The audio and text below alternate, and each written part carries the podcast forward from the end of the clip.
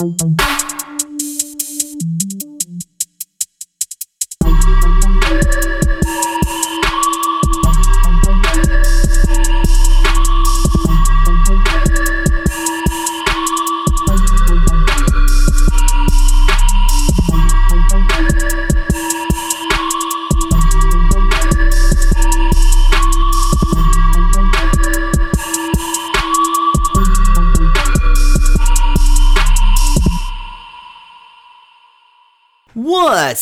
on, everybody? It's your boy Five Star Showtime, and this is the Five Star Show.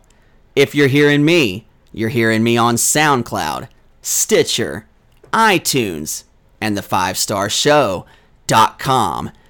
What's going on, everybody? It is episode 41 on November 6th, 2019. And boy, do we have a good episode for you, and I desperately needed it because last episode did not do so well. I tried my best, there wasn't a lot that interested me, so I tried to kind of make a topic that I like, but you guys don't, into something that you would like. Well, it turns out you didn't love it. You know, I'm sorry to the eight of you that listened to it, which means I'm sorry to myself five times because I liked the show, but it's my show. So this week, it's going to be better because we're not going to spend an hour on WWE business. No, instead, we're going to spend about an hour and 40 minutes all across the sporting world because there was so much shit that happened, including in the National Football League. There is only one remaining unbeaten team, and it's the team we all predicted, right? In college, my Florida State Seminoles finally fucking fired Willie Taggart, but goddamn is it expensive, and I'm glad I didn't have to pay for it. I'm glad he's gone, but that's one expensive bill to pay somebody not to work. Then we move over to a little bit of boxing and UFC. Canelo got a historic win, but boxing took an L and bowed down to the UFC college basketball is here. That means either probably Duke, Kentucky, Kansas, or Michigan State will probably win the title, because that's all I know, and that's our preview every year. The NBA is looking like Groundhog Day because it's already time to start looking forward to the draft. And then we will hit some WWE at the end because they did a blood money show in Saudi Arabia, and then either depending on who you believe, their plane messed up, or the Saudi government got pissed. All that, plus George Foreman, Popeyes chicken sandwiches, my high school football team, Nashville Soccer Club, and don't forget to stick around until the end because right through my miscellaneous section talking about George Foreman. I should have cut it down like 10 minutes, but I got excited because I like talking boxing. I fucking spill a beer all over my $1,500 laptop because I was trying to throw a pin at the missus who was snoring into my microphone. Also, my daughter does my intro. And a very special shout out at the very, very end to my latest fantasy football victim. This is episode 41. Let's get it started. And we will begin episode 41 with the National Football League. Although I hope to not spend much time on this because the NFL has some good notes, but not a lot that I want to dive into, and it's late, and the show's already running long. So let's hit the let's play the hits here. The New England Patriots suffered their first loss against the Baltimore Ravens. It turns out Lamar Jackson is a good quarterback. Why people are so hesitant to admit that he's good? They want to qualify it. Maybe it's because, you know, he's black and he runs fast and people still can't think, you know, don't think that he can throw. Well, you know, you're going to have to quit that because he's good. Don't matter what color, don't matter how fast or slow. Stop being so hesitant to praise him, media people. Okay? If it was Andrew Luck, you'd be slurping his nuts. But, anyways, they beat the Patriots. The Ravens have now won four straight games. Prior to this four game winning streak, the Ravens lost to the Cleveland fucking Browns. Speaking of the Cleveland fucking Browns, they, remember them, they were supposed to be good. They had a decent little year last year. Baker Mayfield looked great. They added a bunch of weapons, including Jarvis Landry and Odell Beckham, and they already had a decent defense. Hell, Cleveland might be a sneaky little Super Bowl contender. And then the Titans beat them, like beat the shit out of them week one, and I thought the Titans were going to the Super Bowl. Well, shows what I know. The Browns fucking suck, okay? Let's just talk about this here first. Odell Beckham and Jarvis Landry, those diva wide receivers, had to change shoes at halftime because the NFL threatened them that they would not be able to play in the second half. They were wearing like clown shoes or some shit, okay? And the NFL's like, what are you doing? Take those fucking shoes off. We have uniform policies. If you don't take them off, you guys won't play in the second half. Keep in mind, the Browns, you know, these guys, these two wide receivers, have all the reason in the world to show off their shoes because, oh, wait, never mind. They had scored 12 points at halftime on four field goals. Odell at halftime had three catches for like 21 yards, and Jarvis was two for 18. The Browns not only had shoe problems with these two, they had uniform problems with the whole team because they decided and got it approved to wear their fucking color rush uniforms, which is like brown on brown on orange. When they're playing the Broncos, who's wearing orange, it's fucking hard to watch in person. It makes it hard to decipher on TV. They can't even get their fucking uniforms right. And that's why they deserve to lose and fall to what? Fucking 2 and 6? And they lost to Denver, who sucks, who was playing a quarterback that nobody's ever heard of, making his first ever start. And once again, these Browns fucked up, but then had a chance to get saved, even though they fucked up. They got fourth and four, three and a half minutes left, down five points. You got Jarvis Landry, double fucking covered, not open. You got Odell Beckham, who on seven targets caught like ended up catching six passes and having a great game. Beckham, your best wide receiver, one of the best in the league, streaking, about to be wide ass open if you just throw him the ball. Nope, we're gonna force it to the double covered Jarvis Landry. It is incomplete. The Browns go on to lose. And that's about as much Browns talk as I want to have this year. We had to talk about them a lot because they were hyped. We thought they'd turn it around. We thought it would get better. Nope. They like suck suck, dude. They're like 2 and 6. The season's over, okay? It's done. Fuck it. What else happened? Speaking of sucking, the Redskins. God, they suck. They became the first team since the 2008 Cleveland Browns to go 3 straight games without a touchdown of any kind. No rushing, no passing, no kickoff return, no fumble and scoop and score. Nope, no touchdown. So when the object of the game is to score touchdowns, and you go three entire football games without scoring one, fuck you, you deserve it. A team that sucks, but didn't suck and actually had to celebrate for a second but they still suck. It's the Miami Dolphins. That's right. There will be no 0 and 16 team. Somebody is at least, or everybody's going to at least have one win because the Miami Dolphins picked up their first win of the season. They beat the New York Jets. The New York Jets are coached by Adam Gase in his first year. The reason he is the coach of the Jets is because he was fired by the Miami Dolphins, where he was previously coached. So the Dolphins get their first win. And keep in mind, the Dolphins are bad, bad. Like, they might win one or two games and still be the worst team ever. That's how bad they are, even though there's been a couple 0 and 16s.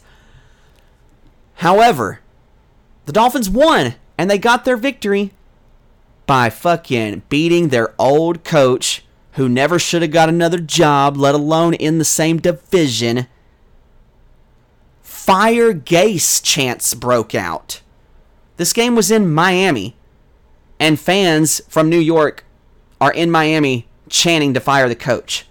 So both of these horrible teams are now one win and seven losses. But at least the Dolphins won a game.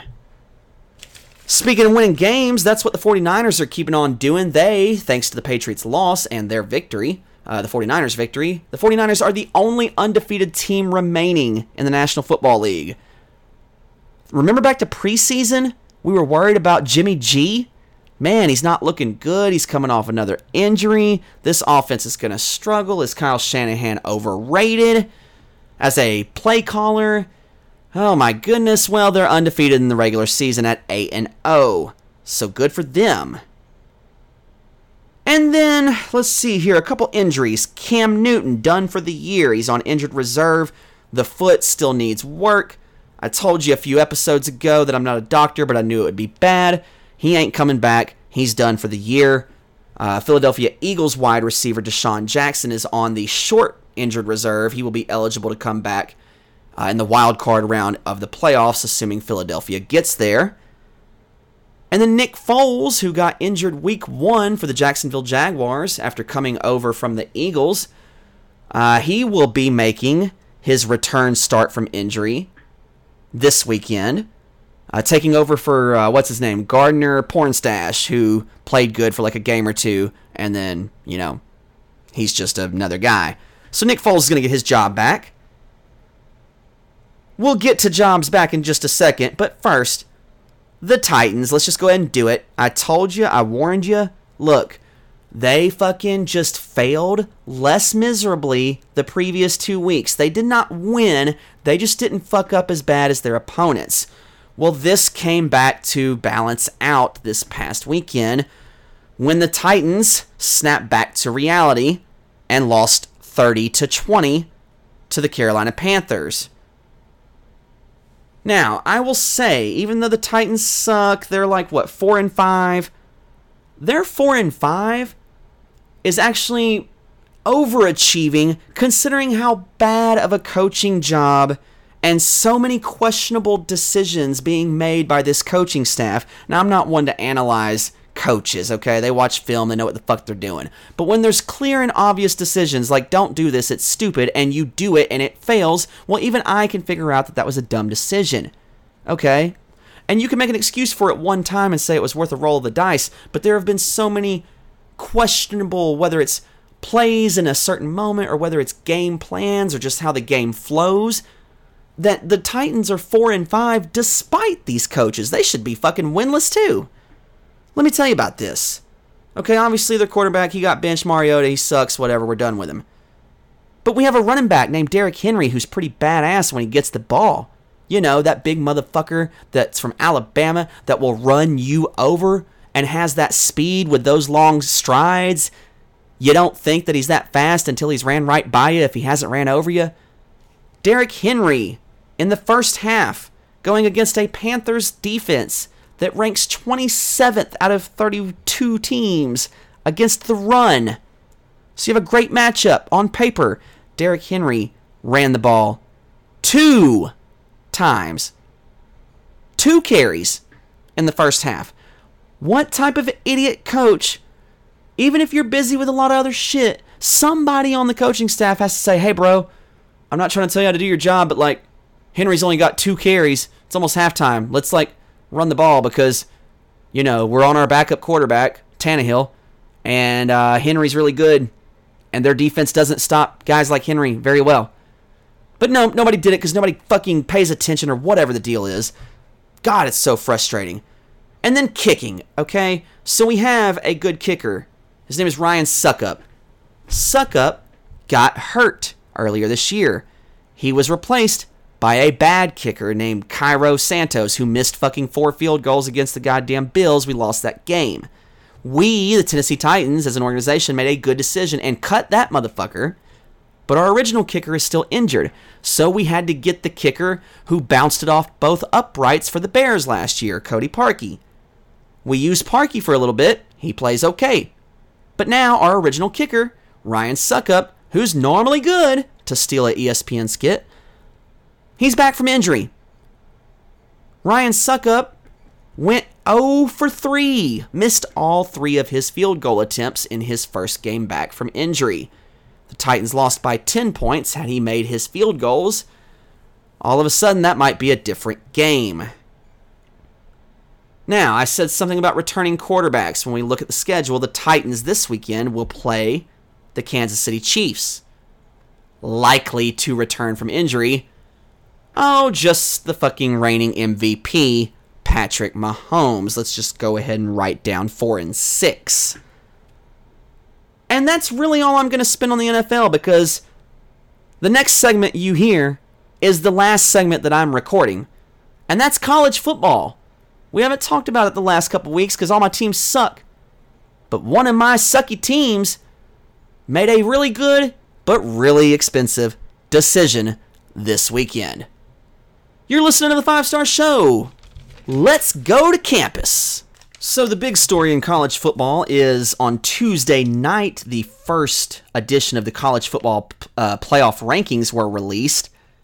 Number one is Ohio State. Number two, LSU. Number three, Bama. Number four, Penn State. Those would be your final four as of right now. So, what is your initial reaction? Well, Ohio State and LSU both have great arguments because of who they've played and who they've beat. This is Ohio State's first time being ranked number one in a college football playoff ranking. Uh, this also means that LSU versus Alabama this weekend will not be number one versus number two like it was in the AP poll. It will actually be number two versus number three because, as good as Bama is, they haven't really played anybody that's any good. Uh, Clemson is the first team out at number five. They also have not played anybody worth a shit. And all of this really doesn't matter right now because LSU and Bama, number two and number three, play this weekend. And then Ohio State and Penn State, number one and number four, will play each other on the 23rd. There is a little wiggle room for whoever loses those games to still make this playoff. It's not like a, oh my god, the winner is in and the loser is fucked. No, it's not going to matter right now. But it does, you know, just kind of show you what the committee thinks that, hey, we're going to reward the teams that have actually played some people, whether it's your fault or not. Like, Alabama can't help that Tennessee doesn't know what the fuck they're doing. I mean, they've hired like three different coaches or so since Saban's been there, and they're fucking all are clueless.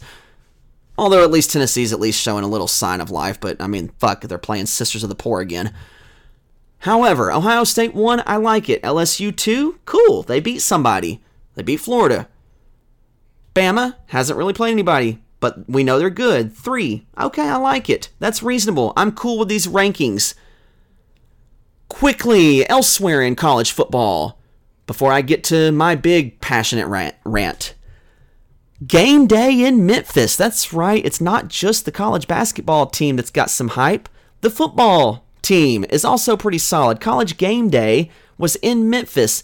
Beale Street, Jerry Lawler. Fucking, they sold out the Liberty Bowl. I haven't seen the Liberty Bowl sold out fucking years. I mean, since I was a child. And they played previously undefeated SMU and it was a great game. 54 to 48 was the final. The Memphis Tigers won. Shout out to Memphis. I hope your coach leaves for a new opportunity, which is why we're really talking about college football. My Florida State Seminoles fired. Head coach Willie Taggart. Willie Taggart lasted 21 games on the job Florida State lost to Miami, the U, you know, the team you can't lose to if you're Florida State. Lost to them 27 to 10. That drops Florida State to 4 and 5 on the year. Last year, in Willie Taggart's first season, Florida State missed a bowl game for the first time since 1981. Now, because Mr. Taggart only lasted 21 games when he was signed to a six year contract. Florida State still has to pay the guy a lot of money. Florida State University raised roughly $20 million in private donations, like rich people that have become successful that graduated from Florida State and want them to do well. You call them and say, hey, you went here. You want to make a donation to your school since you're rich now? We fucked up on the football coach and we need your money. The university raised $20 million in private donations to buy out the remainder of Willie Taggart's contract. Because FSU signed Mr. Taggart to a six year, $30 million deal. Florida State still owes about 85% of the remaining money through January of 2024. So you have basically a $16 million buyout. But that's not all. Because you see, Florida State bought this coach out of a contract from Oregon. Because Willie Taggart just last year, I'm sorry, two years ago, was the head coach of the Oregon Ducks. And after one season in Oregon, Florida State opened up. That is Willie Taggart's dream job. So Taggart left Oregon, which is a great college football university with all kinds of resources. He left it after one season to go to Florida State because it's his dream job. Well, Florida State paid Oregon $3 million to be able to get the right to sign Willie Taggart to a six year, $30 million deal. But wait, there's more. Because you see, Florida State also paid the $1.3 million buyout to South Florida that Oregon owed them when Oregon hired Willie Taggart from South Florida in 2016. So, just to be clear, in 2016, Taggart leaves South Florida. He goes to Oregon. That costs money. Okay, hey, your contract's not up. Well, I want you anyway. Okay, well, then I'll pay a bunch of money to be able to say, fuck your contract, come over here and sign a contract with us. So, Taggart leaves South Florida in 2016 for Oregon. In 2017, he leaves Oregon for Florida State. Florida State signed him to this deal that was worth six years, $30 million, and had to pay the other schools buyouts. So this was about $20 million that had to be raised to pay the football coach not to coach football for your university. Because why wait six years? If your team sucks, your team sucks. If your coach sucks, your coach sucks. Because you should see some progress. This isn't the old school day of college football where, oh, it's got to take three or four years. No, like if you're a good coach, you can make an impact in a year or two. And then you get some recruiting done and you get some people excited to come to your school because you show that you got some promise again. But no, what's happened is this school has shit the bed and so you go ahead and just take your fucking L now and get your coaching search started. Because all the hot new coaches that are at the smaller level schools, like the coach of Memphis, hey, he's doing really well right now. Hmm, but Florida State's a bigger job. Maybe I'll get that job. Well, you got a little early advantage while the season's still going on. Your season's already fucked anyway. Might as well start the search for the replacement. Now, one thing that Willie Taggart did quite well was he left Oregon behind in good hands. Yeah, I don't know what type of hands he's left Florida State in. Probably not good ones. They'll probably end up in handcuffs. But you see, when Willie Taggart was given the opportunity by Oregon when he was just the coach at South Florida. He had South Florida looking good. It's like, oh man, you got South Florida good. Okay, well shit, you can do good with Oregon because we're a bigger school with way more resources. We have Nike as our next door neighbor. We have Nike money. All you got to do is get some people excited and they wear some cool uniforms and be a half-ass decent coach. We got you. Well, Taggart took that job with every intention of being at Oregon for a long time. But then, only after one season, his dream job back in Florida, Florida State University, came open. And so Willie Taggart had to make a tough decision to leave a really good opportunity like a dickhead after one year and go for your dream job or just stay there and you know write out your contract and say hey it was my dream but now i have a new dream. Well he chose to fucking bail and a lot of people especially oregon fans and even myself i was like really? You're a fucking asshole. Like i'm glad that my favorite team is your dream job but that's a fucking dick move to leave a good school like oregon after a year a lot of people were pissed but as it turns out willie taggart left behind a lot of his coaching staff including Oregon's current head coach, who wasn't even on the radar to be a head coach. He just got promoted because he was the assistant for Taggart. Oregon has its current head coach, its current offensive coordinator, special teams coach, and secondary coaches, all of which were hired by Willie Taggart in that one year.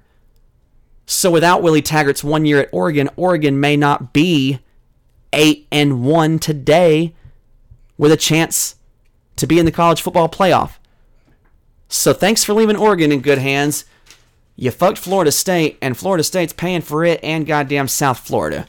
Jesus Christ. That's my teams. I just, I mean, you gotta imagine, I cheer for the Florida State Seminoles, the Tennessee Titans, the Memphis Grizzlies, the fucking Knicks. I have sports happiness once every 15 years on average, and it's usually just because Florida State wins one about every 15 years. You know, the Titans have made one Super Bowl. The Grizzlies will fucking probably never do it. Jesus Christ. Sports is supposed to be my escape. It fucking sucks. Uh, there was a bunch of notes on LSU and Bama had it been number one, number two, but the new rankings fucked that up. But it's still going to be a good game this weekend. Check it out. Number two, number three. Hopefully, Tua, the quarterback for Alabama, is healthy enough to play. And that's going to wrap up your trip to college. We've talked about the pro football, we've talked about college football. Now let's get random for a little bit. And then we'll take a trip around the sporting world. You're listening to The Five Star Show on SoundCloud, Stitcher, iTunes, and the 5starshow.com. So we're going to split up a little bit, inject just a little bit of funky, a little random, a little miscellaneous after the gridiron that is college and pro. And before we take our trip around the sporting world, let's give you a few just random funky things out there that I like. Number one, my alma mater, my almighty Eagleville Eagles high school football team. Finished the regular season at 7 and 3. They will begin their playoff journey at Houston County, which finished 9 and 1. That game is November 8th, 7 p.m. local time. Go support them because I'm not going to be able to. This is my support. But one of the things that's weird, again, I'm not a high school sports guy because I'm fucking twice their age. That's weird but the way that our Tennessee state playoffs work is strange to me. I don't care to read it, but let me tell you why it's strange. There are teams that are in the playoffs. Marion County, 2 and 8. That's right, 2 wins, 8 losses. By the way, if I shout out your school, fucking that's great because I can't find you on a map, so celebrate it. You're on the 5 star show, it's a big deal. Your teams, however, suck and shouldn't be in the fucking playoffs. I don't care if you're children or not. If you go 2 and 8, like Marion County, Tennessee, you should not be able to travel to Trousdale County, who was 8 and 1. Because, God forbid, you accidentally upset them and just ruin their fucking season when you shouldn't be in this shit at all. Sheffield School, along with Bolton and Lenoir City, these are Tennessee high school football teams. All three of those teams had a regular season record of one win and nine losses. Yet they are in the state playoffs for Tennessee. I don't know how that works. Yet there was a team that went 7 and 3 called Montgomery Central that lost their last regular season game. 7 and 3, they missed the playoffs. Yet teams that are 1 and 9 and 2 and 8 can make it. But that's about as enough Tennessee high school football as you guys want to hear. Go Eagles. What else is on the funky? Nashville SC. So this is our team, our club, our soccer team. I want to as the person who runs the website that I haven't updated in a couple months because I'm still a little crazy. I don't want to get overwhelmed. But eventually, hopefully for 2020, we're going to have people who like work for me or volunteer until I can afford to pay them, hopefully sooner than later, after I actually pay myself. I'm going to have some soccer guys, and we're going to be tight, hopefully, with Nashville SC. Nashville SC is our soccer team that played in the USL, which is the league below MLS, Major League Soccer. Played there for the last couple years. USL uh, playoffs are going on right now, and Nashville SC, their season came to an end. They were eliminated by Indy 11 Saturday night, a score of one to nothing. So why does this matter? Well, number one, this team or the name and some of the players, a couple of them at least, will be joining MLS next season. So they will be part of America's top soccer league. MLS is not one of the European or Spanish leagues or even the German league, but MLS has improved, you know, in the 20 something years that it's been around.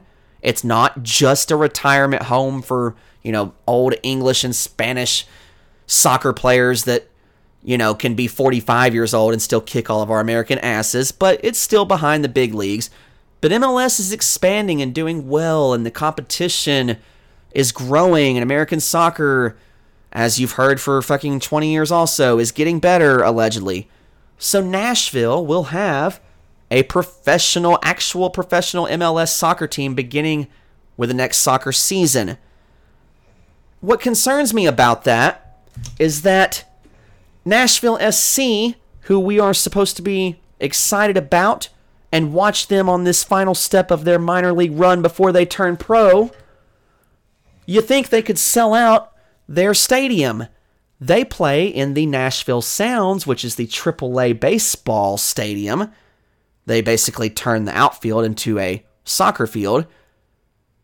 And for this playoff game, that was very important for Nashville soccer, and we're getting behind them they only drew 4,174 fans to the minor league baseball stadium to watch the minor league soccer team. Now, that's a little bit upsetting because this team, or a variation of it, is going to be a professional soccer team. And until their actual soccer specific stadium is built and finished at the Tennessee State Fairgrounds, they're going to be playing their home games at Nissan Stadium, home of the Tennessee Titans, that holds 69,000 fans. If you're having trouble getting 4,000 people to the baseball stadium to watch your playoff appearance, it makes me a little more concerned. Obviously, I don't expect 70,000 people to show up to watch soccer, although it can happen. Atlanta did it. But I do, you know, expect 30,000 or so to like be excited. I hope they will be once our team officially becomes MLS. Maybe people will start caring more then. And these 4,000 that were there on Saturday night to watch this season end uh, are the 4,000 diehards that were on the bandwagon first. Good for them if that's the case. Obviously, we want this to succeed and we want to support Nashville SC going forward, but I wish there'd have been more fans there that would have made me feel a little more comfortable. What else was random? Oh, it's time for this day in history. This day, meaning the day that I'm speaking for the next 31 minutes at 11:29 p.m. November 5th, 1994 from the MGM Grand Garden Arena in Las Vegas, the heavyweight championship of the world. WBA, IBF, and lineal champion Michael Moore, 35 and 0, taking on George Foreman for the heavyweight championship of the world. So if you don't know, you should know. George Foreman knocked out Michael Moore and won the heavyweight championship in something that is still to this day improbable as a standalone, just the event itself, and then when you think about the entire history and the story, which I'll try to give you the Cliff Notes version of here, it's one of the most amazing feats in sports history, okay? So, for those of you who aren't familiar, George Foreman was essentially a Billy badass fucking thug looking motherfucker that was hard as hell, tough as nails, and would knock your ass out. Okay? And he did just that, beat the shit out of Joe Frazier and won the heavyweight championship way back in 1973. Okay? And then in 1974, he faced a challenger who was thought to be by some a little past his prime and this guy that he's fighting is a clear underdog because George Foreman punches so damn hard, we don't know if this guy can still take it. This guy, of course, is Muhammad Ali. In 1974, the Rumble in the Jungle takes place. Okay, it's the most watched live television broadcast at the time. It was watched by around a billion people. Okay, and Muhammad Ali did the rope a dope and ended up making George Foreman punch and punch and punch and punch and punch and tire himself out. And then Ali popped him, knocked him out. And that remains to this day. Of course, George Foreman's now been retired for a long time, but that was George Foreman's only knockout loss. And it was to Muhammad Ali. Because everybody loved Muhammad Ali. But George Foreman was this big tough motherfucker, but not everybody loved him. But he was the champ. He was the best, not Ali anymore. So he wanted to show the world that y'all gonna love me, and I'm gonna beat up the guy you love. And Muhammad Ali just took it and let George Foreman get tired until he tired himself out and got knocked out essentially by exhaustion. So he lost that heavyweight championship. And when he lost the heavyweight title, it really kind of took a toll on him because now that aura of being the badass and the fact that you weren't able to beat the greatest of all time when you probably should have beat him and you fell for his strategy of the rope a dope, it made you look bad. So he took off the entire year of 75 and then in 76 he had a Rock'em Sock'em Robots fight where he and his opponent Ron Lyle were knocked down multiple times before Foreman finally finished him off in the fifth round in the fight of the year for 76. And then Foreman rematched and beat again Joe Frazier. Then he had a couple more quick knockouts, but he was never able to get that title shot again because Ali wouldn't give him the rematch. Because Ali knew, hey, I'm not going to be able to rope a dope this fool again. He ain't going to fall for it twice. And if that guy hits me, it's going to knock me out. So Ali ducked Foreman for a rematch. Smart decision, even though it sucks. It really affected Foreman but for Ali, it was a smart decision not to go in there and like actually fight him and not rope a dope him because at that point he probably would have got his head knocked off. So Foreman's not able to get his title shot, and he ends up uh, having one more fight against Jimmy Young, and this uh, fight becomes Foreman's second career loss. It went the decision, it went you know all 12 rounds, but Basically, Foreman, toward the end of the fight, got really tired. He got knocked down, and then he got really ill, like seriously ill after the fight. He had heat stroke. And then here's where we get a little loopy. He has his, you know, I see the white light moment, like I'm going to die, like it's that bad. And he sees God, and he's not a religious man at this point, but he sees God and says, God, I'll always believe there is a God. I just got to start learning more about you, or something like that. And so God shows him the way. And so big, bad ass, scary motherfucker George Foreman, you know, former, by the way, Olympic gold medalist, former heavyweight champion. This guy is the scary guy, the mean guy. Now he's seen the light. And in 1977, he decides to retire from boxing and pursue a career in church. He became a minister and later a reverend in his hometown of Houston. So he does the whole church thing. And he does this for 10 years. And during this time period, he reforms his image. He was the scary monster guy that was mean and tough, and you're not going to put him on any commercials. Now, all of a sudden, he's the huggable church guy that used to be the bad guy, but he's fun loving old Grandpa George, essentially. And then in 1987, so remember, he retired in 77, takes 10 years off. In 87, he decides he wants to come back, okay? He's, uh, what, 38 years old, having taken 10 years off, basically the prime of your career. He took it off and retired. He decides he wants to come back, and what he's doing is he he thinks that, you know, he can maybe still have that punch and in the right circumstance, with the good Lord on his side, win the heavyweight championship. He's also trying to raise money for some of these foundations that he's done with his church. He's trying to get awareness and he's trying to show people that, hey, age ain't nothing but a number. You just gotta, you know, think right and all that great shit, okay? But the reality is, when you take your prime off from boxing and then come back to boxing at 38, you're not expected to do much, let alone win a world title.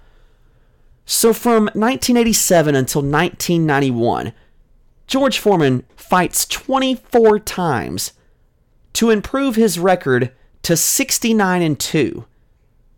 Out of those 24 fights, 22 of them were fucking bums. A couple of them were like fringe contenders. One of them actually was an opponent for the world championship at one point. So he beat like one legit guy, one solid guy, and a bunch of fucking bums. But this, along with his image becoming, hey, he's in commercials now. Oh, hey, he's going to be our pitch man because we like him. We might even put his name on a grill that we're about to invent called, eventually, the George Foreman Grill. All of a sudden, now George Foreman is a household name again, and it's not really because of his boxing. It's because he's the church guy and the pitchman guy and the fun guy. Well, because he won 24 fights in a row, even if it was mostly bums, because he's George Foreman, both uh, former champion back in the day, Olympic gold medalist, and now lovable pitchman he gets a title opportunity against Evander Holyfield, who at this time in 1991 was the baddest man on the planet, okay? I mean, Holyfield, this was best Holyfield. So at 42 years old, you got George Foreman going in there against the guy. And to a lot of people's surprise, basically everyone's surprise, George Foreman actually went the distance. He didn't win the fight. Evander Holyfield won the fight, but George Foreman made it the distance.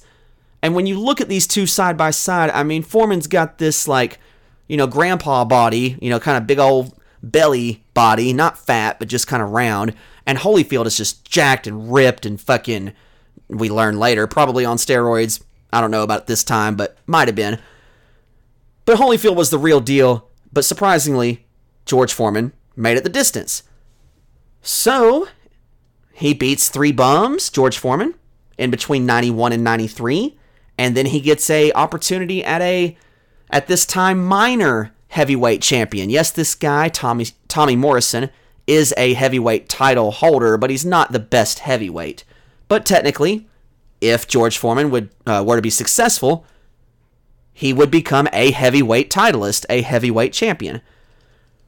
So he fights Tommy Morrison. This is his second real ish competitor, other than Holyfield, near the second one, Tommy Morrison, that George Foreman has fought since, you know, 1977, because he's fought a bunch of bums. He loses to Tommy Morrison. Tommy Morrison is not going to trade with him. Tommy Morrison makes him run around the ring and outboxes him, and Foreman at this point is just a slow, plotting, I'm going to hope to hit you with this one punch, and if it hits you, it's going to kill you. But if you move around and shit on me, I ain't going to hit you. So at this point, George Foreman has done this comeback, and he is very successful pitchman, George Foreman Grill comes out in 94. Yeah, he's boxing. It's a cool story, but he ain't going to win the title because he ain't beating fucking Holyfield. He couldn't beat Tommy Morrison. He ain't going to win a belt. Well, then something happens. Evander Holyfield lost to Michael Moore.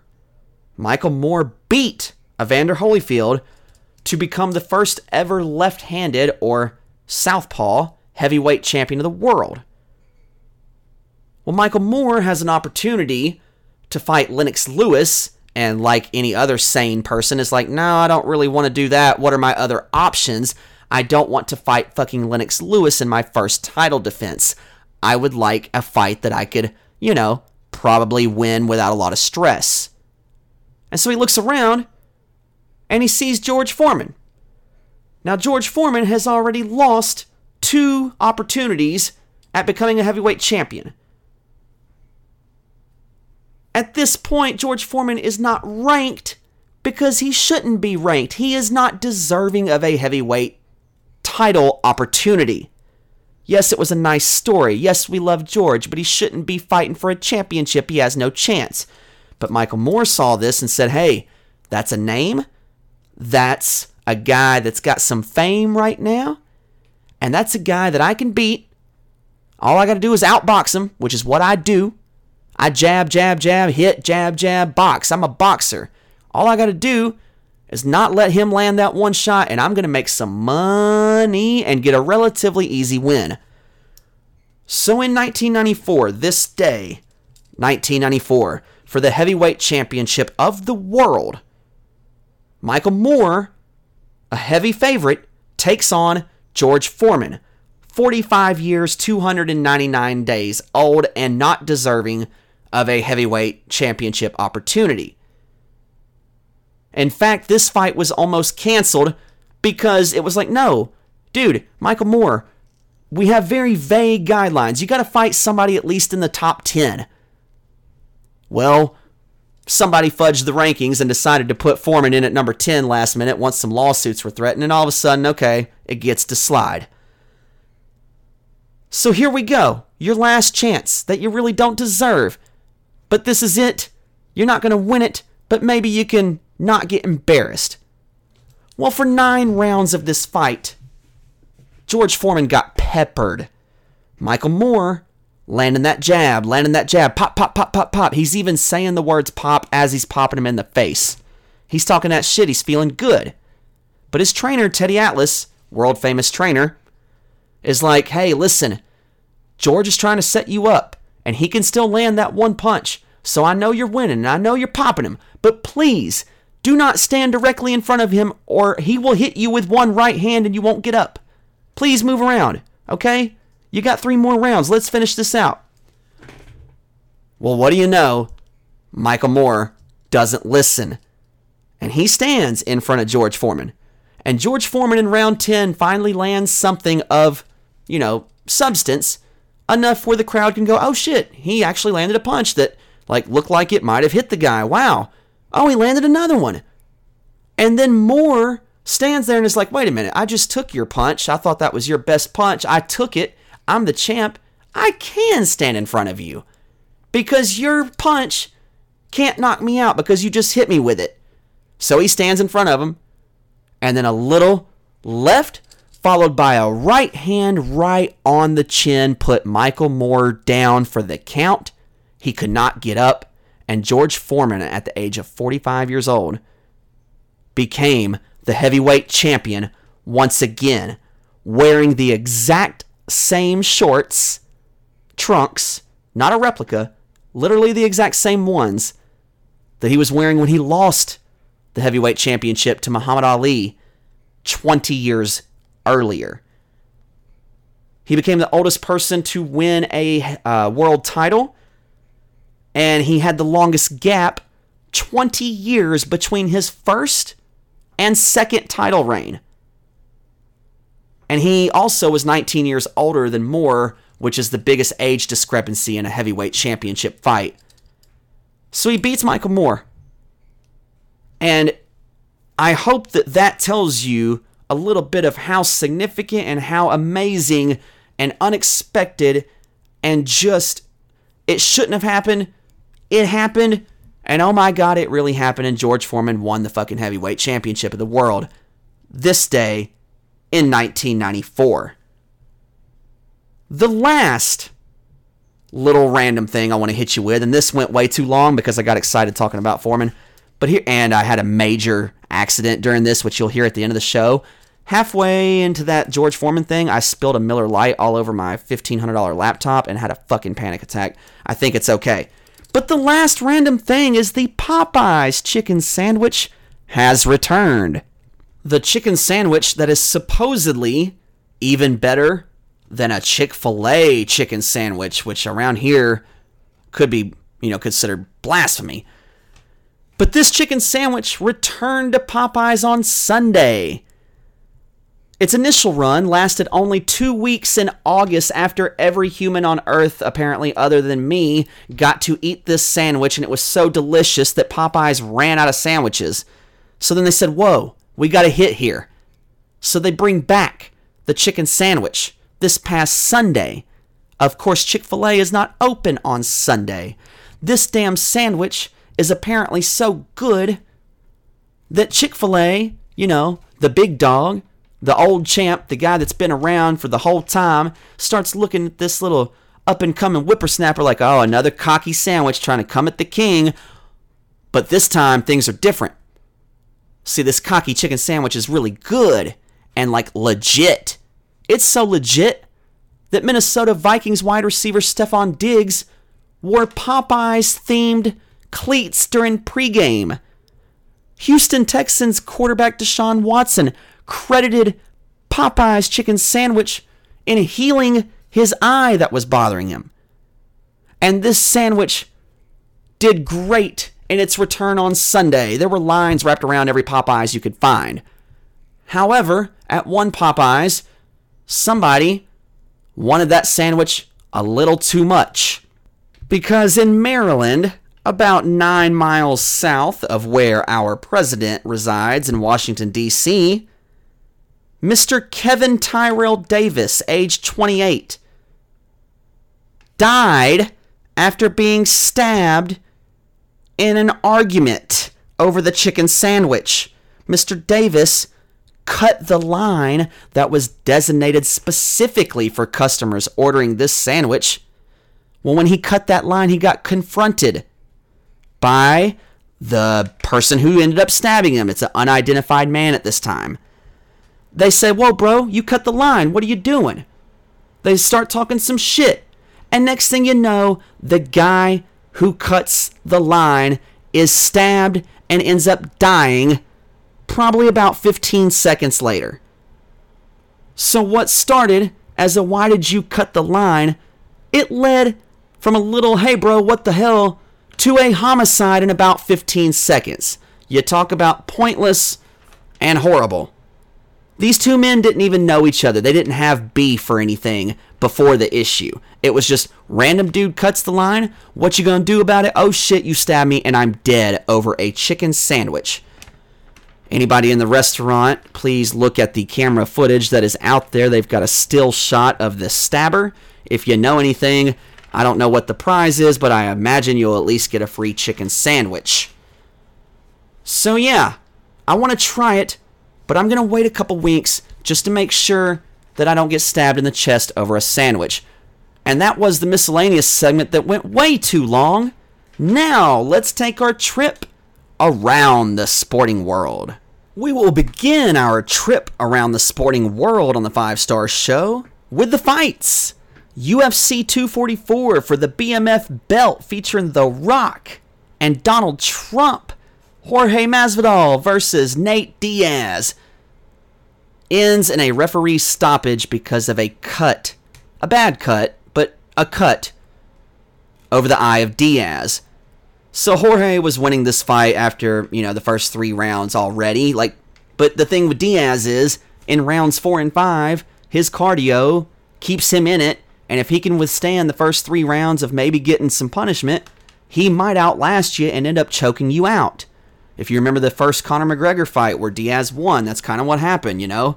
His cardio was better. McGregor couldn't knock him out, got tired, got choked out. So Diaz could have continued. This cut was bad, but I've seen worse.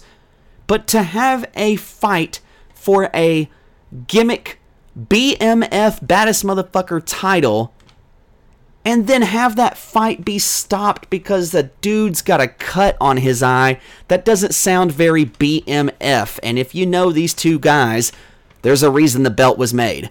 But ultimately, Jorge wins this BMF belt. There may or may not be a rematch. Diaz was pissed afterwards from everybody from UFC to The Rock himself, and eventually he'll come back and fight, maybe, or he'll just pout for a few years until he comes back.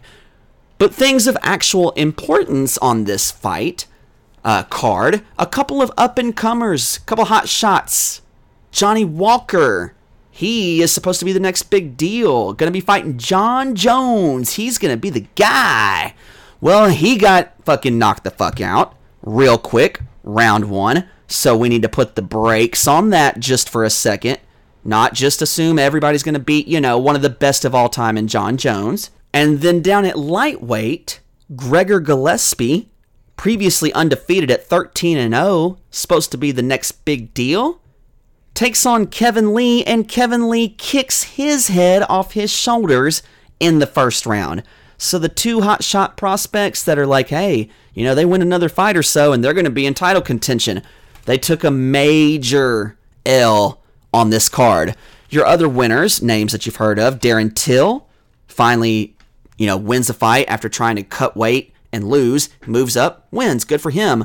Wonderboy Thompson looked good and a bounce back after he had got knocked out previously. And then Derrick Lewis, my man, my balls is hot. Got a split decision. He won as well. Now in boxing, Canelo Alvarez defeated by knockout Sergey Kovalev for a 175 pound championship belt. So that's light heavyweight. Canelo Alvarez, with this win, became a four division champion 154, 160, 168, and 175. He wasn't the undisputed champion in all of those classes, but he was still a champion in those classes, and that's a big deal to have about a 20 pound range of being a champion. And this was a legit knockout performance. No bullshit here from Canelo. I am typically a Canelo hater because he has been the beneficiary of some questionable decisions and he fought a bunch of bums to pad that record because he's good looking and he's going to be Mexico's next biggest star and he's got that pretty smile. And yeah, he got smoked by fucking Mayweather, but Mayweather was just a much superior boxer and Alvarez was around 21 years old at the time. Okay, so there's no there's no fault or shame in losing to Mayweather when you're fucking 21 years old, okay? But since then, he had some, well, he might have lost that fight. Well, we're going to give him a decision. Or, ooh, I think uh, Triple G beat him. Eh, maybe we'll call it a draw. Okay, and then in the second fight with Triple G, you know, I thought Canelo did enough to deserve a victory. But here we go with this one. Now, Kovalev did lose a couple times to Andre Ward, but otherwise, he and he did get knocked out by somebody else. Okay, he's toward the end of his career. He's 36 years old, but Kovalev is still a legit 175 pound puncher. And when you were just 150 something pounds not that long ago, a dude that's 175 and by the time he's actually in the ring after rehydration could be, you know, 190 punching you, yeah, that's a big deal. So this guy is a legit light heavyweight, legit good fighter, if not as good as he was a couple years ago, still good, and can knock you out. And Canelo Alvarez went in there. You know, he's much shorter, but he closed the distance, landed some body shots, and then got the shot to the head, followed by another one, and that put Sergey Kovalev to sleep. This is a legit, impressive victory for Canelo Alvarez, which is good for the sport of boxing. I could be a hater all I want, but if you want boxing to be relevant, you need good stars, and this is a good star with a signature impressive victory. However, boxing bent the knee to MMA on this night. As you see, the big UFC fight for the BMF belt was taking place in New York, and it was going to take place at the same time as Canelo Alvarez's big boxing fight in Las Vegas. Well, the Canelo Alvarez team, DAZN, the streaming service that has all of his fights, made the decision that Canelo will not fight until the UFC main event is over. So that means the fight, the co main event, so the fight right before the main fight in boxing, there was a, over an hour gap, okay? Because DAZN didn't want people to miss Canelo when they're watching UFC. So they waited on UFC to end. And then an hour later, after 1 a.m. East Coast time, that's when Canelo Alvarez and Kovalev finally started their fight. Luckily for the people inside the boxing arena, there was an arrangement made where ESPN, who is the pay per view provider for UFC exclusively, allowed the MGM Grand to put their fight on the big screens so that fans who are sitting there waiting for the main event, Canelo Alvarez, all of a sudden a fucking hour is going by, they would be rioting. But they put it on the big screens, so hey, you gotta wait an hour, but you get to watch UFC for free while you wait. They had a picture, you know, a camera in each locker room, one of Kovalev, one of Canelo, and they're just like laying around, kind of watching UFC, like, all right, let's hurry up. Because you get warmed up, you get your damn gloves on, you get all taped up and hyped up, and you see that fight right before you end, and then you're like, okay, now it's time to be kicking ass here in a few minutes. And then you gotta wait like an hour, dude, that can kill you.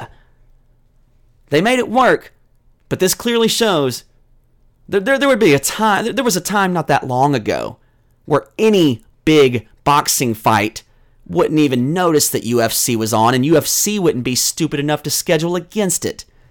Now UFC makes Canelo wait and say, no, no, no, we're going to do our thing. And then if people want to tune over to you after us, y'all can go ahead after us.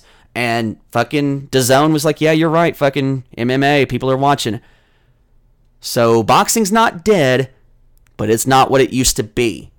However, a very impressive victory for one Canelo Alvarez. From the fights, we transition to college basketball. That's right. Guys, it is that time of year.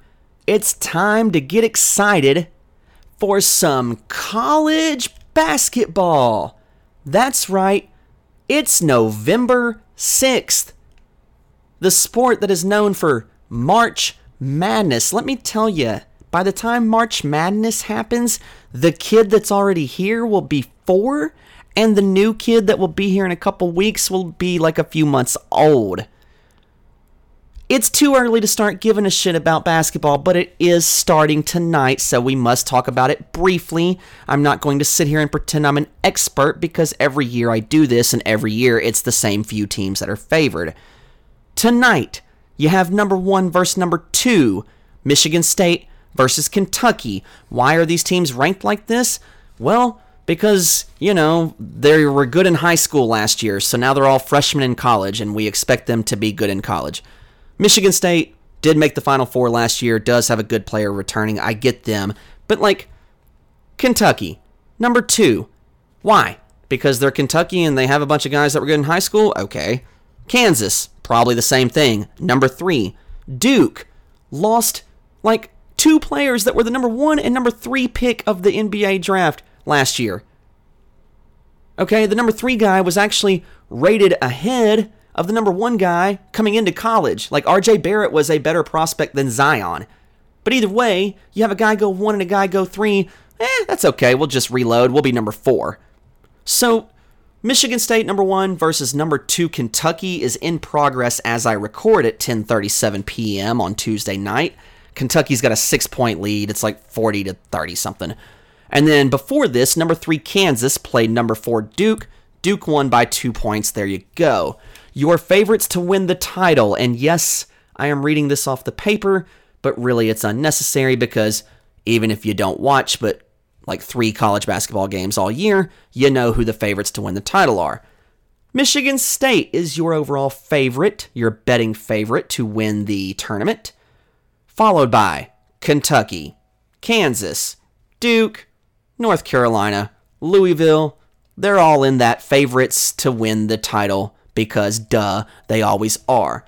You used to have like UCLA and Indiana. Well, we get rid of them and we replace them with Louisville and potentially Memphis. Okay, Memphis starts the season ranked number 14. Why is that? Because they, Memphis Tigers, and head coach Penny Hardaway, have the number one recruiting class. So, the best class of high school talent. They are now beginning their career at what is formerly known as Memphis State University, including like six of the top 115 players in the fucking country.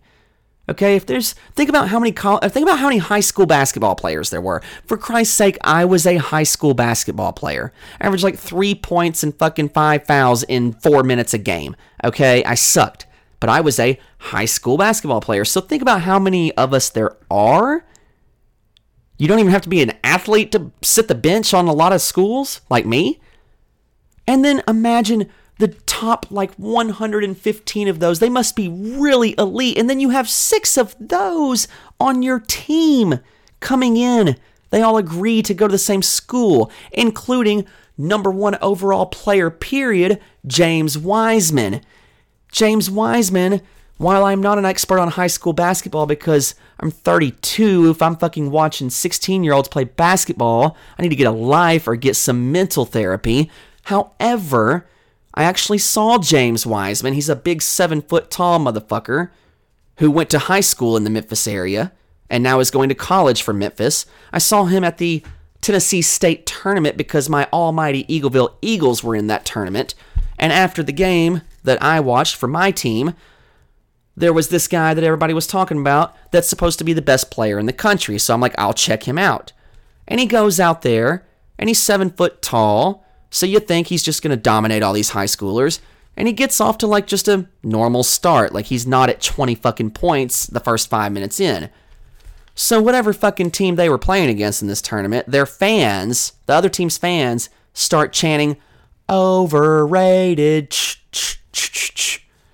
apparently loud enough where the number one overall high school player who's seven foot something tall in the country was able to hear and so then he's like, okay, it's time to start playing.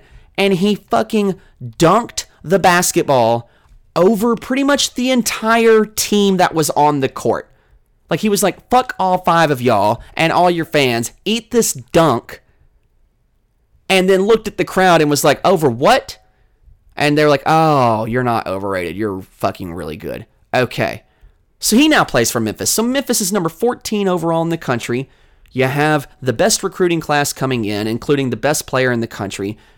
Yes, you're depending on six freshmen to like get it together and gel because if you're all good really individually, that's great. But in order to succeed, you gotta have some team ball and make some sacrifices. But everybody's gonna be trying to get theirs because they only plan on staying at Memphis for like a year or so before they go pro. They don't want to hurt their draft stock if they're being a good teammate. That hurts your stats. But if they can figure it out, they have potential to be really fucking good this year. Uh, the other college basketball. So here's a quick question. The college basketball season for 2018 2019 ended in April with the Final Four. Who was the college basketball national champion for this past season, literally like six months ago? You don't remember either? Great. Well, it was the University of Virginia. They come in at number 11 on the top 25. Your other Final Four teams from last year, Michigan State made the Final Four. They're number one overall. Texas Tech, number 13, and Auburn comes in at 24. And that's as much college basketball as I can do in November. We'll talk about that when one of those guys gets injured, or if there's a big scandal, or otherwise we'll just table it till March because nobody gives a fuck till then. But there's seven minutes. I tried. What else do we want to talk about? Let's just go straight from college to the NBA. Take them out of college and send them to the pros. So, the big story that people actually care about is Steph Curry broke his hand. He's out at least three months. So the Warriors have already been struggling. We talked about this. Kevin Durant decided he would rather be injured in Brooklyn for a team that's historically terrible than stay on a team where he's been winning championships and oh by the way, just walked in and was their best player. Well, he got his rings and he's like, "Yeah, fuck y'all, I'm going to Brooklyn, but I'm not even going to play this year." So it's been an adjustment for the Warriors. But one of those positives of Durant leaving is you get the entertainment value of Steph Curry because now he doesn't have to pass to Durant, so he can jack those fucking 40 foot three pointers and get on a hot streak. And you go, how does he do that? Well, you can't do it with a broken hand, so the Warriors are fucked. Uh, this season was already going to be a struggle for them anyway, but Steph Curry, broken hand, and it's kind of a weird thing too. Apparently, from what I was reading, uh, it's in a spot of his hand where if he's not careful, it can cause even more damage and like affect the way he plays basketball. So he just needs to chill, fuck it, let it heal. If he wants to play for the Olympics in 2020, cool. Uh, they could fucking use the help after being a disaster in the World Cup. If not, whatever, he doesn't have to. But let's talk about the NBA shit that I care about, because fuck Steph Curry. My two favorite teams in the NBA, if you recall, are the New York Knickerbockers and the Memphis Grizzlies. I live and breathe and die with the Memphis Grizzlies. Not as much now because I have a child and about to be children. Priorities. But I will still stop what I'm doing if possible to catch my Grizzlies and cheer them on. Now remember, there is hope for the future because we have young talent, but the future is in the future. The Grizzlies have played six basketball games this year so far. They have won exactly one of them. The Knicks have played seven basketball games this season so far. They have won exactly one of them. So, yes, there are 82 games in a season, but let's just go ahead and fast forward to the draft, okay? If we're looking at the tankathon, who wants to get the number one pick? There are three teams tied with the best odds to get the number one pick in the 2020 draft. Those three teams are the New Orleans Pelicans, the Memphis Grizzlies, and the New York Knicks. If that sounds familiar, the top three picks in this previous draft. Number one, Zion Williamson to the New Orleans Pelicans. Number two, Ja Morant to the Memphis Grizzlies, and number three, RJ Barrett to the New York Knicks. So the same three teams. Now, the Grizzlies didn't have the best odds last year. The Grizzlies got lucky and kind of scooted in there. But, and so did the Pelicans, actually. But the three teams that are most likely as of right now, and it's way too early, but not really because we know they're going to suck. The three teams with the best odds to get the number one pick are the same three teams that picked one, two, and three last year trust the process. These, if you pick enough 19 year olds with potential, eventually a couple of them got to work out. And if you can win it before they leave and go to somewhere that actually knows how to run a business and an organization, then you're good. If not, you're fucked. And that was basketball, both college and the pros, on the five star show. So we will close our return to around the sporting world in Major League Baseball because they recently closed their season for 2019. The Washington Nationals won the World Series, their first title in franchise history. Of course, they used to be the Montreal Expos, and they would have won the title in 94 because they had a great team, but you know, strike. So, anyways, the Nationals won, and well deserved. Great story. You know, they were in the wild card game, which means if you lose this one game play in, you're done. Well, not only did they win that, they ended up beating the Los Angeles Dodgers, who were favored to represent the National League in the World Series. They beat them in the first round, swept the championship series over the St. Louis Cardinals, and then were in the most crazy World Series probably that we'll see.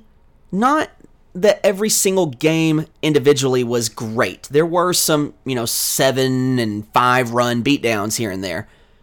But it was so unique in that for the first time in sports history, that's right, American sports history, baseball, basketball, hockey, any sport that plays a best of seven style series, the road team won every single game.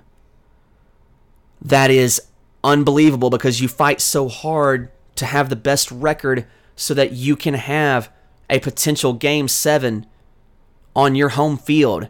You want to have more home games than the opponent because you're comfortable at home.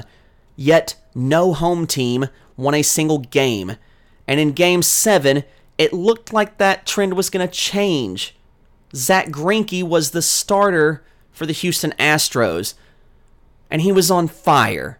He was pitching. You know, Zack Greinke uh, had a great start. I mean, he was a Cy Young, I want to say like 10 years ago, and, you know, looked great. And then he got a couple contracts and move around a little bit. And, you know, I, I don't really follow his career or anything, but from what I understand, maybe didn't live up to the contracts in the eyes of certain people. Otherwise, he wouldn't be on, I think, his fourth team now. But he's pitching the game of his fucking life. And in the seventh inning, okay, I believe it's a 2 nothing ball game. Houston is winning. They leave him in there. The manager leaves him in for the seventh inning, and he gives up a solo home run. And it's like, okay, hey, he gave up a solo shot. You know what? No big deal. We're not like panicking, but you've already pitched seven in seven innings. You've been spectacular, but this is still a close game. Let's not let this be a sign of, oh shit, you know, the batters have seen you three times now. They're going to start figuring you out and hitting you, and your arm's going to start getting tired, so your fastball ain't going to be as fast, and your movement's not going to be as good on those curves and sliders. Let's go ahead and just call it a night. Great job, Zack. You the man. So he still has the lead, gave up that solo shot, but other than that, just pitched incredibly. And then his replacement comes in. First guy gets on base, the second guy hits a fucking two run homer, and all of a sudden, the Nationals are winning the game. Just like that, that seven or six and a third or whatever the fuck it is effort uh, six and a third inning spectacular performance just went straight to hell in about 10 minutes. And ultimately, the Washington Nationals won the World Series. Poor Zack Greinke, performance of his life, just got wasted and will be a footnote. Uh, other baseball news Stephen Strasburg, who pitched very well in that same game and overall for the year, uh, he was your World Series MVP and immediately opted out of his contract because he had a deadline of like, hey, by midnight tomorrow, you got to make a decision. Are you going to stay in this contract, which is for four years, $100 million guaranteed, or do you want to say, nah, I just fucking won the World Series MVP and I think I'm still going to be awesome. So somebody, maybe this team, but if not, somebody will pay me like even more money. I'll roll with that one. Oh, how nice it must be to have the talent and the ability and the option to say, four years, 100 million? Nah, fuck that. I'm going to get more. So he opted out. He will be a free agent. We'll see where he goes. And then the New York Mets have hired Carlos Beltran, former baseball player, as their manager. That's right. He's going to manage the New York Metropolitans. Beltran, of course, you know, he's one of those guys that I know was really good off the top of my head, but then once I looked, I realized how good and how much better he actually was than even I thought. Uh, Beltran, 42 years old, played for, and now I'm cheating. I can remember honestly, a, like three or four of these teams. So he played for the Royals, check. The Mets, check. The St. Louis Cardinals, check and the Yankees. I knew that. He also played, let's see here, in total, the Royals, the Astros, the Mets, the Giants, the Cardinals, the Yankees, and the Texas Rangers.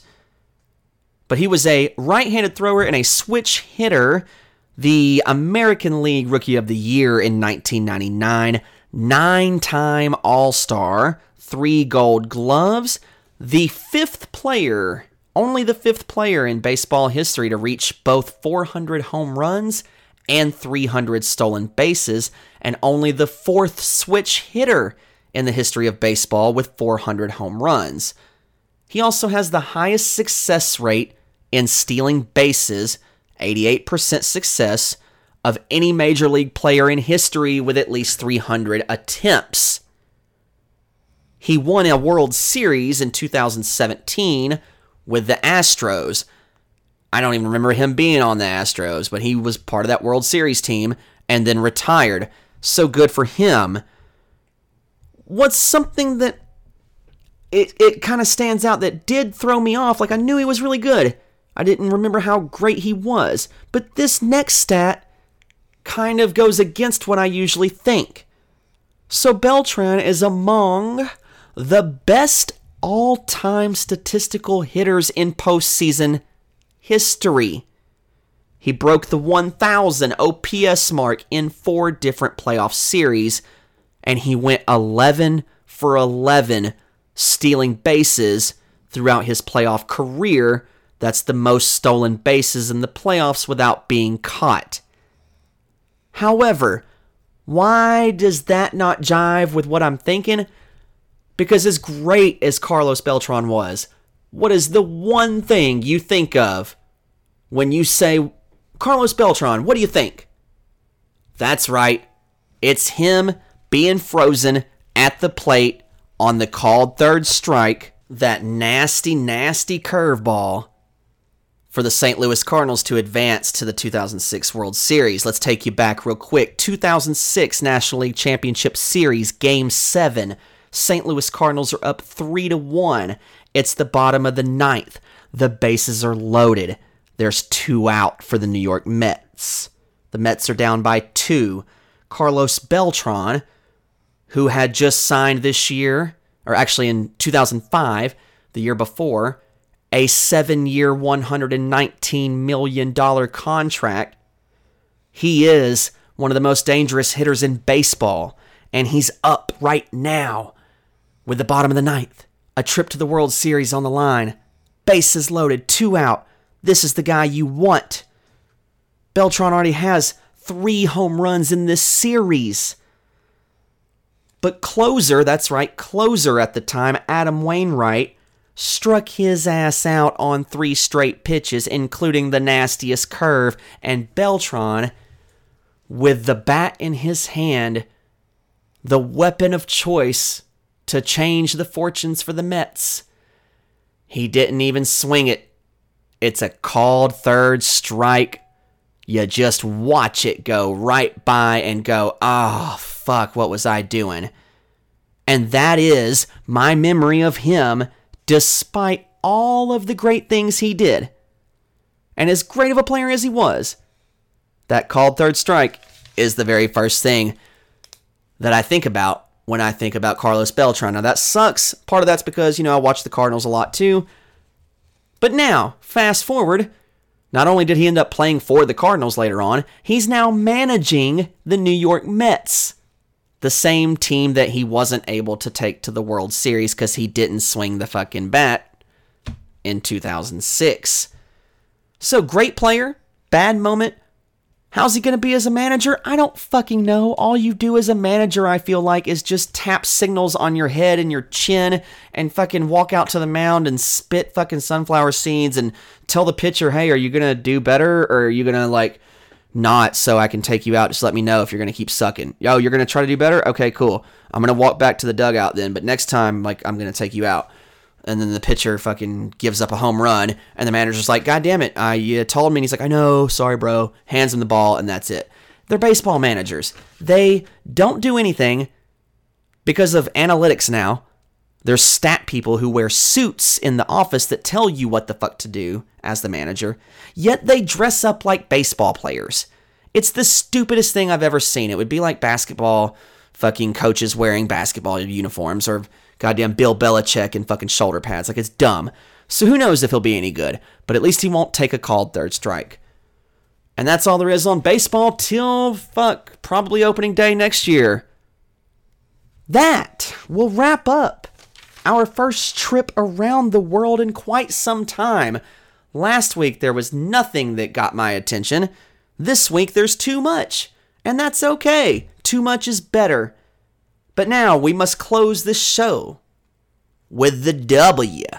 W. A. That's right, it's wrestling time.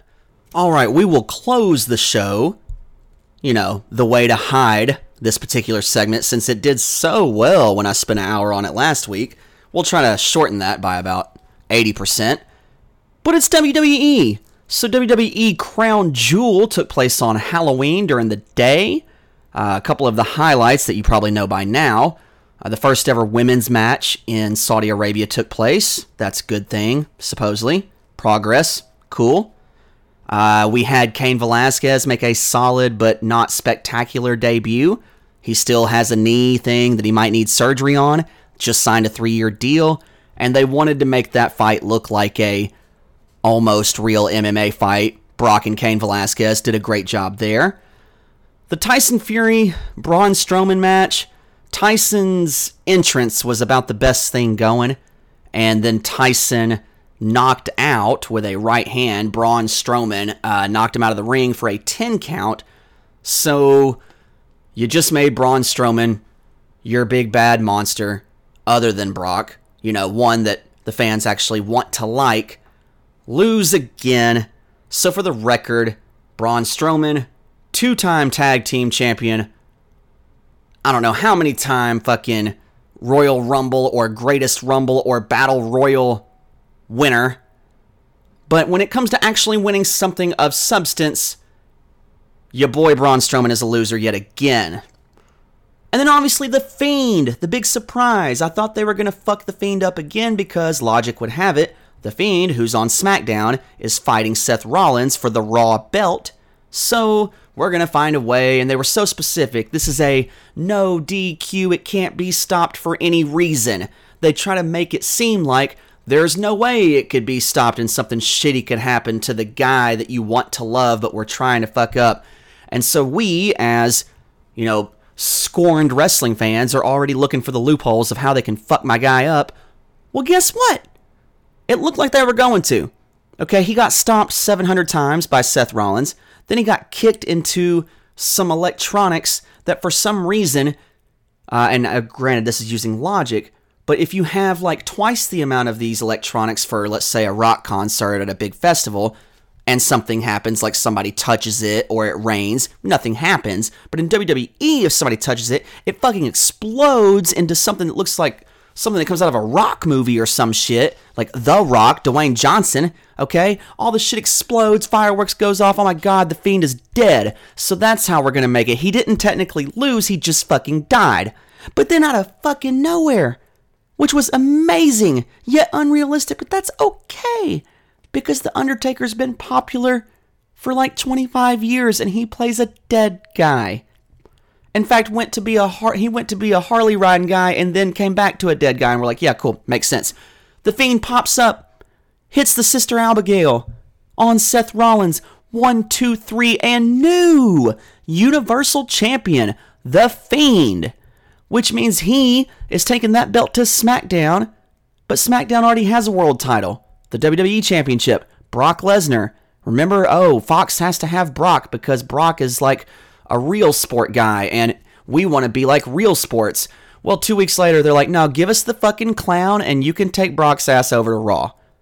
Because you're not going to have both belts on one show. So Brock quit, in quotation, SmackDown, went over to Raw because he wants to beat up Rey Mysterio, who attacked him in Saudi Arabia after the fight with Cain Velasquez because they're trying to keep brands separate. This is their loophole for, hey, we just had a draft that was supposed to be important, but actually we already fucked it up, so we're trying to fix it without, like, fixing it the way we've done before, which is just fucking it all up completely. But hey, it's going to work out. The Universal title apparently is getting a facelift as I speak. It's going to debut on WWE's Backstage show on FS1. But number one, we don't get the channel. And number two, I have a really important show to record, so I can't watch it right now anyway. But apparently, that Universal Championship that Bray Wyatt now holds is going to get a little bit of a makeover. Don't know how much, but some. And that will happen for SmackDown. Brock can take his WWE Championship and go fight Rey Mysterio. And that's supposed to be believable. But hey, whatever. The main thing that everybody's talking about, though, when it comes to WWE, is not anything that happened on the show, which is a shame because this is the first big super show that's basically a glorified house show where things of significance actually happen, like The Fiend win- winning, like the uh, first ever women's match. The, like Cain Velasquez and Tyson Fury's debut. There was actually significant shit that happened on one of these big old blood money propaganda shows. But nope, we still have to talk about the fuck up. So, if you've never flown to Saudi Arabia, not like I have, but the flight is long, okay? So if the flight gets delayed and you're in Saudi Arabia on a Thursday and you don't leave on time, you're not going to make it back on time to Buffalo, New York for SmackDown on Fox on Friday. It's about a 20 hour flight, 20 hours on a plane if everything goes according to plan. Well, everything did not go according to plan. Now, the story that is most believable is that the plane had a malfunction. Atlas Air, who charters uh, the WWE plane for all the superstars that like are not the big big stars, but all the other guys, Intercontinental and below, they're on this plane. Okay, this plane has trouble. They sit on the fucking tarmac in the desert of Saudi Arabia for seven hours. Some of them, the ones who have like actually got a little money, they got together in a little huddle and tried to get a charter and did get a charter. They're like, fuck this plane, we're going to get our own plane. We'll all throw in a few bucks and get our own plane. And even that plane didn't make it back in time. The big stars like Brock Lesnar, he was able to get back in time because he has his own plane per his contract. He can fly where he wants. He deserves it. He's Brock Lesnar. Cool. Ask for it. If they'll give it to you, fucking they give it to you. The worst they can say is no, and you take your ass to UFC or hold him hostage for more money, which is what he does. Smart guy. But all these other motherfuckers get stuck on this plane. And so they can't make it back to Buffalo, New York for SmackDown on time. So what happens on SmackDown? Essentially, they have to get a bunch of NXT guys to come up from Florida to Buffalo, and they barely get there on time, but they end up salvaging the show and doing an NXT invasion angle because Survivor Series, the next big pay per view at the end of the month, will feature NXT included with the versus Raw versus SmackDown for the first time ever. So it's a good way, an accidental happiness to make that work and get us, the WWE viewer, to care about NXT. I know that might sound strange, but there is a big portion of regular WWE audience that does not know these NXT guys. But you might not know that from watching the show because everybody's like, oh, NXT, you're my guy. Yeah, you're awesome. Uh, I've never seen you wrestle. Okay, like I know who you are, I'm aware of who you are, but I don't know shit about you because I don't watch NXT all the time. But they salvaged the show with the pieces that they had and made it moderately entertaining. Now, when I say the most reasonable excuse for this flight delay, let's circle back to that. A plane malfunction, you know, shit can happen, okay? However, unconfirmed rumor and innuendo and unconfirmed means there was wrestlers that were like stranded that hinted at this but didn't just outright say it. So Saudi Arabia pays WWE a bunch of fucking money to come over there and say, "Hey, look, welcome to Saudi Arabia. We are based out of America, but we're cool with Saudi Arabia." Yeah, they've been murdering motherfuckers like by order of the president or the prince or the leader uh, and they'll just execute you for no fucking reason if you're a chick and you show more than your fucking hand, or if you're a dude and you happen to say something negative like it's a little hot over here, they'll chop your fucking head off and have been doing it since the beginning of time. But we're trying to change now. We're gonna at least, like, hear part of your excuse before we execute you, maybe. We're trying to do better, and we have a vision called Saudi Arabia something bullshit 2030, which means we still want to kill some motherfuckers for like 11 more years and like suppress a bunch of people, but then by that point, maybe we'll get over it and get it out of our system. A lot of American companies obviously uh, said, no, you're still fucking propaganda. You're not going to bribe us, even though you're all fucking oil rich. We won't take your money because we have morals. Enter Vince McMahon. He's like, well, how much money are we talking? So this deal, the reason WWE does shows over there is because they get paid. And the reason you see Hulk Hogan and Ric Flair and Undertaker and Goldberg and Shawn Michaels and all these fuckers that don't need to be wrestling anymore is because they're getting paid, okay? Well, here's the problem. Apparently, the Saudi Arabia people who are in charge of doing the paying weren't actually paying. According to the rumor, Vince McMahon was like, "Hey, that direct deposit ain't hit yet. I'm supposed to be getting 50 million in my bank account. Fuck this. We're going to cut their feed." And so if you were in Saudi Arabia and were not at the stadium to watch the show, you essentially got blacked out. Okay? You couldn't see the show. That pissed off some people. So there might have been some Saudi Arabia motherfuckers go, hey Vince, what the fuck? And Vince goes, nah, motherfucker, what the fuck you? You pay me. You ain't gonna do shit. And so apparently they got their money and everything worked out okay. Now that story is the story I want to believe because it's more awesome. But because it's not really 100% confirmed, you kind of have to go with the plane fucked up until you know better. And these things were denied, these rumors and wild stories were denied by people who like actually matter, Vince McMahon, because well, you know what he did? So this whole show was relatively entertaining to watch.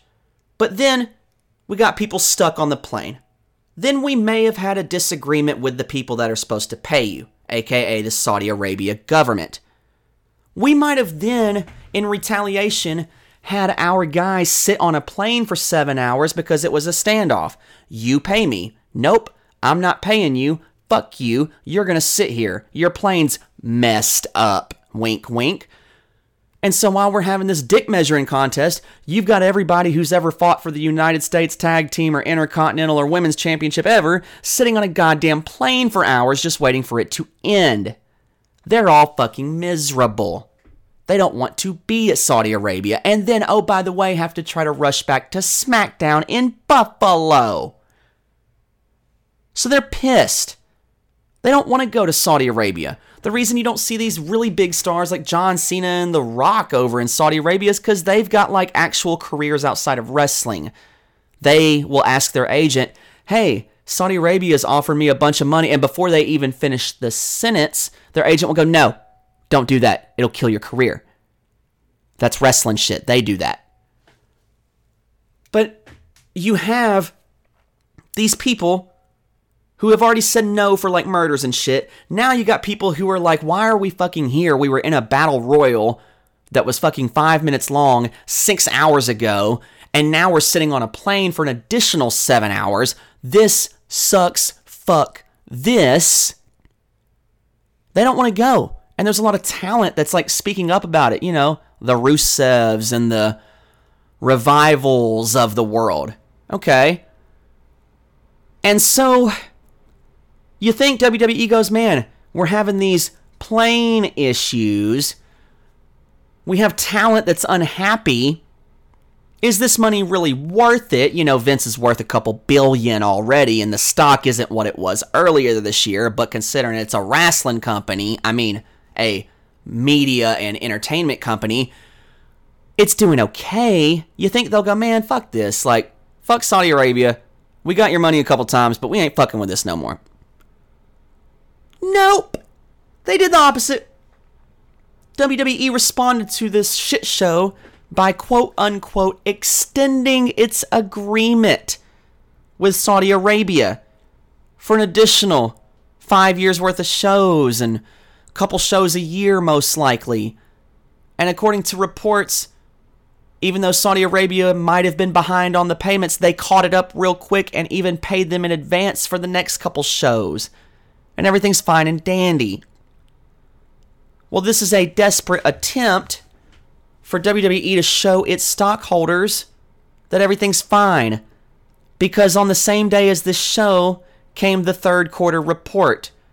And these projections for how much money WWE was going to make, and these projections for how much, you know, TV revenue and you know, good publicity and everything going well for WWE, it was projected at one point to be pretty damn good. And then WWE fell short, somewhat significantly short for stock terms, of the projections and expectations, which cause people to freak out and start selling their stock. So that means that the company itself is not as valuable. That means Vince McMahon on the stock market can lose hundreds of millions of dollars worth his net worth because if the stock is up, he's worth more. If the stock crashes, he's worth less. Okay, it's not about cash in your wallet, it's about how much you're worth. And stocks weren't looking so good. But one thing that could really help the stocks is big old fat checks from Saudi Arabia. But one thing that hurt those stocks was that apparently they weren't getting paid. So there was a question mark. It was like, oh, well, here is roughly $50 million of money we're pretty sure is coming, and we were going to count on this report, so it made our numbers look better, but we can't technically count it because we didn't actually get it yet. But don't worry, guys, it's coming. That makes people who want to invest money in that company go, uh, no, thank you. So what happened is when the money actually came, there was an extension in quotations of the agreement despite the original agreement a few years ago being scheduled to run through 2027. Essentially, the word extension is just bullshit. Because the original agreement, unless one of the parties, WWE or Saudi Arabia, pulled out of it, was to go through 2027 or 28 but WWE spun it and said, hey, despite our rumored troubles that we had, it was really just a plane issue. Everything was okay. So we're going to extend our agreement because we're that confident in Saudi Arabia. Jesus Christ, if it's that fucking difficult to put on a goddamn wrestling show, fucking put the wrestling show on somewhere else. Although I must admit, pay per views during the day are fucking cool because I was still able to dress up as The Fiend, who won the Universal Championship. Now, I brought my WWE Championship. I don't have a Universal Championship yet. I will one day, but I don't. But you know, it's dark. We're trick or treating. It's a, it's a fucking belt. It's the belt. Okay, so I was able to dress as the guy who won the fucking belt, and it was awesome. And you should go look at it on Instagram and Facebook at the Five Star Show because put a lot of effort into it and painted the mask for like three weeks and got like two likes. I even did a dance and choreography. Uh, but anyways, you can go check that out. So that was the shit show. The highs, mostly lows, but in the end, it's all worked out, right? Of WWE. And apparently, they also fixed the video game. I haven't played it, but apparently, it's fixed. So that's your wrestling. Instead of an hour, we hit 18 minutes. And that's how we close this episode of the Five Star Show, episode 41. I hope you enjoyed it much more than you did the previous one, because the previous one, I really enjoyed it. But I looked at the plays and it was the worst one of the year, so uh, I'm supposed to make shows that you like, not shows that I like. So I hope you guys like this one. You've been listening to The Five Star Show on SoundCloud, Stitcher, iTunes, and the 5 Star Show.com. We'll see you next week, hopefully. For 10 years, all the way to 87. And by this point, he's transforming his image. Oh my god! God! I went to throw something at you and I spilled my beer all over my computer. Okay, okay Please okay, clean okay, this. Okay, okay. Oh my god. Oh my god. Oh my god. What's going on, everybody? It's the Five Show Star. That's right. How are you doing, Kinsley? Good. And what have you done today? Have fun. Yeah. And who's number one? Me and Mommy and Grandma and Olivia and Socks. Okay, so you've got a five way tie for one that includes an animal. That makes daddy's ears bleed when you bang your fingers like that because it hits the microphone and it goes don don don don don in my ears. Hmm. And you're probably gonna do it again because you think it's funny, but it's not funny. And then so you have number ones including grandmas, kittens, unborn babies, and mamas. They're all equal. So who's number two? The boy. The boys. Well, I'm a boy. Or you're two. Ah, I don't want to be two? You have to be two. Why do I have to be two? Because see, two, How old is your daddy? two. Two? And then you put the number three in front of that and you get the number 32. Now, how old is your mama? One. One million. That's right. Mama's one million years old. Hey, come over here and tell everybody what you want for Christmas, just in case Santa happens to listen to the five star show. I want a baby alive and a Paw Patrol lookout tower and a Pikachu. What was the thing we saw on TV that you liked while we were eating the cereal? There was uh, the alpaca. Alpaca. What's it called? Alpaca. Paca, paca, alpaca. And then there was the sand, remember? And kinetic sand. Kinetic sand. Yeah. Anything else that you would like for Christmas? Uh, a baby alive and Paw Patrol lookout tower and the Pikachu. All right. Now, just in case Santa happens to listen to this episode, uh, have you been a good girl? Will you you want to talk to Santa? Is there anything you want to say to him? Uh huh. What do you want to say to Santa? Get me some presents. That is probably not the correct way to phrase it. What I would say is, Santa, I'm going to be a good girl, and I hope that you bring me a present or two. No, good boy. And I'm gonna say, Santa, I'm a good girl. All right. Well, come over here and tell everybody goodbye. Goodbye, everyone. I see you later. And what are they listening to? Do the fi- You're listening to the Fire Show Stop. That's right. Chance, no hockey for you. But thanks for listening to the show and taking that L in fantasy. Okay, a little hockey. I think those Preds jerseys for the Winter Classic are pretty cool. But that's it. No more hockey. Bye. See you next week.